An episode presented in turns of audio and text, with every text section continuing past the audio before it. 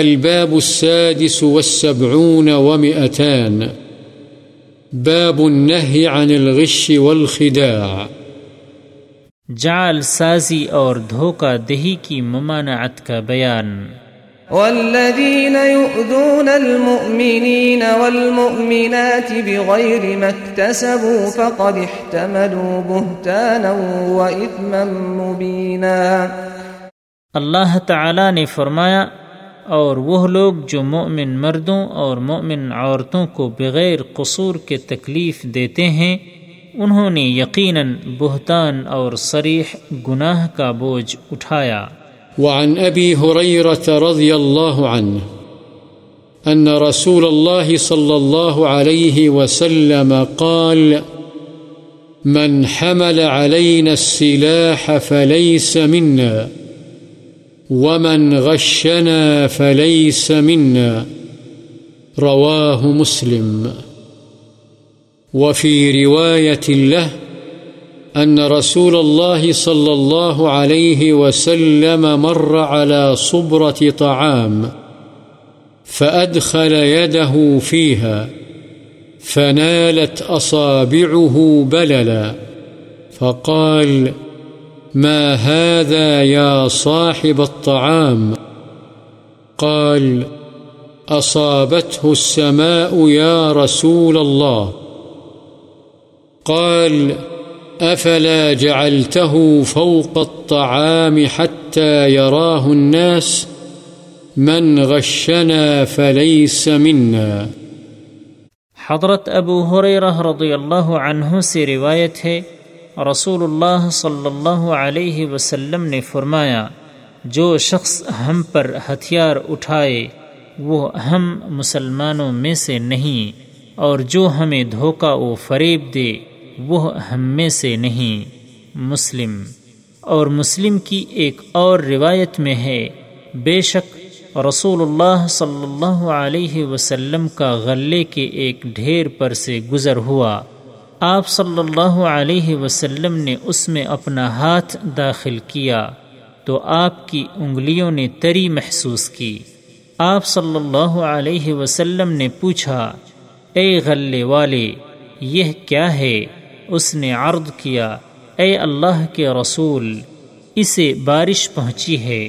آپ صلی اللہ علیہ وسلم نے فرمایا، تو تو نے اس بھیگے ہوئے حصے کو غلے کے اوپر کیوں نہیں کر دیا تاکہ لوگ اسے دیکھ لیں؟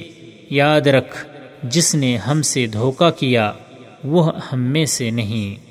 وعنه رضی اللہ عنہ أن رسول الله صلى الله عليه وسلم قال، لا تناجشوا، متفق عليه حضرت ابو حریرہ رضی اللہ عنہ ہی سے روایت ہے۔ رسول اللہ صلی اللہ علیہ وسلم نے فرمایا، خریداری کی نیت کے بغیر بولی میں اضافہ مت کرو۔ بخاری و مسلم۔ وعن ابن عمر رضي الله عنهما أن النبي صلى الله عليه وسلم نهى عن النجش۔ متفق عليه حضرت ابن عمر رضی اللہ عنہما سے روایت ہے کہ نبی کریم صلی اللہ علیہ وسلم نے دھوکہ دینے کی نیت سے قیمت بڑھانے سے منع فرمایا ہے۔ بخاری و مسلم۔ وعنه رضي الله عنه قال ذكر رجل لرسول الله صلى الله عليه وسلم أنه يخدع في البيوع فقال رسول الله صلى الله عليه وسلم، من بايعت فقل لا خلابة متفق عليه. الخلابة بخاء معجمة مكسورة وباء موحدة، وهي الخديعة. حضرت ابن عمر رضی اللہ عنہما ہی سے روایت ہے کہ ایک آدمی نے رسول اللہ صلی اللہ علیہ وسلم سے ذکر کیا کہ وہ خرید و فروخت میں دھوکہ کھا جاتا ہے۔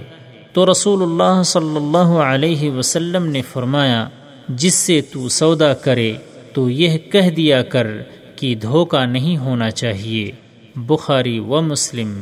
وعن أبي هريرة رضي الله عنه قال قال رسول الله صلى الله عليه وسلم، من خبب زوجة امرئ أو مملوكة فليس منا. رواه أبو داود. خبب بخاء معجمة ثم باء موحدة مكررة، أي أفسده وخدعه. حضرت ابو حریرہ رضی اللہ عنہ سے روایت ہے رسول اللہ صلی اللہ علیہ وسلم نے فرمایا، جو شخص کسی کی بیوی یا اس کے غلام کو دھوکہ دے، تو وہ ہم میں سے نہیں۔ ابو داود